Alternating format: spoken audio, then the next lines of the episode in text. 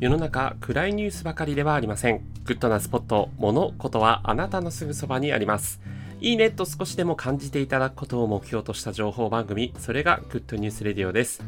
ナビゲーターの旬です。今日あなたにご紹介するのは、YouTube チャンネルで新しく見つけました、声で心を整えるというチャンネルについてご紹介します。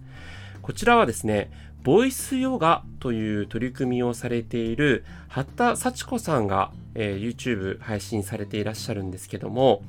えボイスヨガという独自のですね、ヨガの呼吸法と瞑想やアナウンス経験を生かした独自のプログラムを開発されていまして、えそちらをで培ったいろんなノウハウを提供しているチャンネルになっています。で、このスタンド FM をね、やられている方も、こう、ご自身の声とかに関してコンプレックスがあるなという方、あの、多くいらっしゃるんじゃないかなと思うんですけども、え今ですね、配信されているテーマとしては、声のコンプレックスを乗り越えるためのいろんなノウハウを提供してくださっています。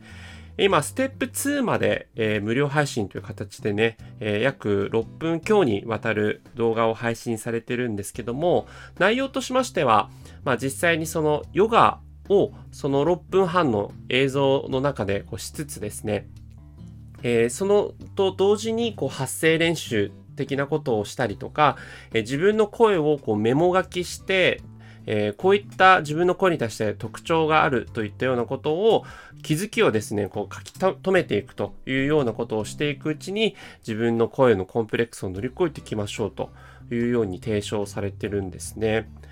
で、このあの、ヨガといっても、実際にこの YouTube のチャンネルは映像ではなくて、あくまでこう、八田さんのですね、声だけのナビゲートでやっていくものなんですけども、八田さん本当に非常にいい声をされていらっしゃって、えー、ミスコンのですね、実際司会をされていらっしゃったりとか、それから、えー、マインドフルネス瞑想アプリ、